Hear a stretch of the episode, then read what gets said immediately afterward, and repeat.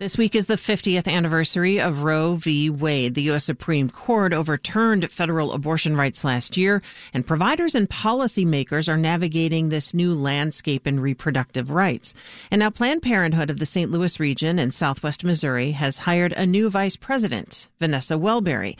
And Vanessa Wellbery joined WBEZ's Melba Lara to talk about leading policy and advocacy for the group. So tell us more about Planned Parenthood and how it's navigating this new post Roe world. I think what's important to say is that uh, this is a new post Roe world, but Roe was never enough.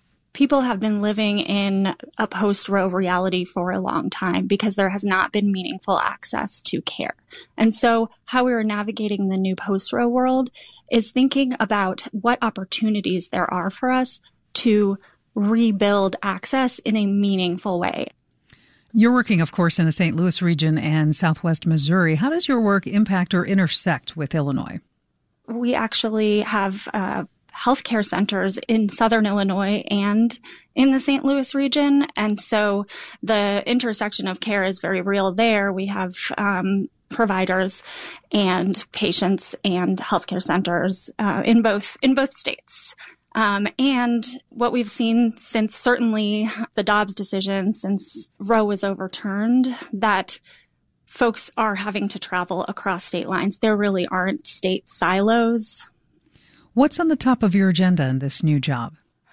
Well, I think we, it already was accomplished in some way because as soon as I came on board, Illinois passed a landmark sweeping uh, reproductive freedom bill, which um, has a number of provisions that will expand and protect access to abortion for folks, not just folks in Illinois, but folks that are traveling from Missouri and so many other parts of the country.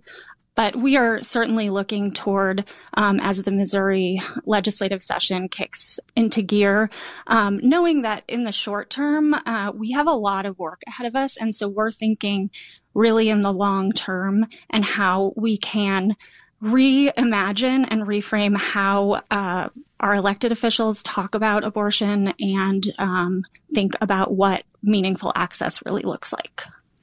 You know, the fight over access to abortion has gone on for so long and took the new turn with the Dobbs decision by the Supreme Court. How do you stay energized? You know, it's it can be, I think many people are grappling with, particularly um, on this anniversary of the Roe v. Wade decision. Um, many people are grappling with um, that being uh, something to mourn.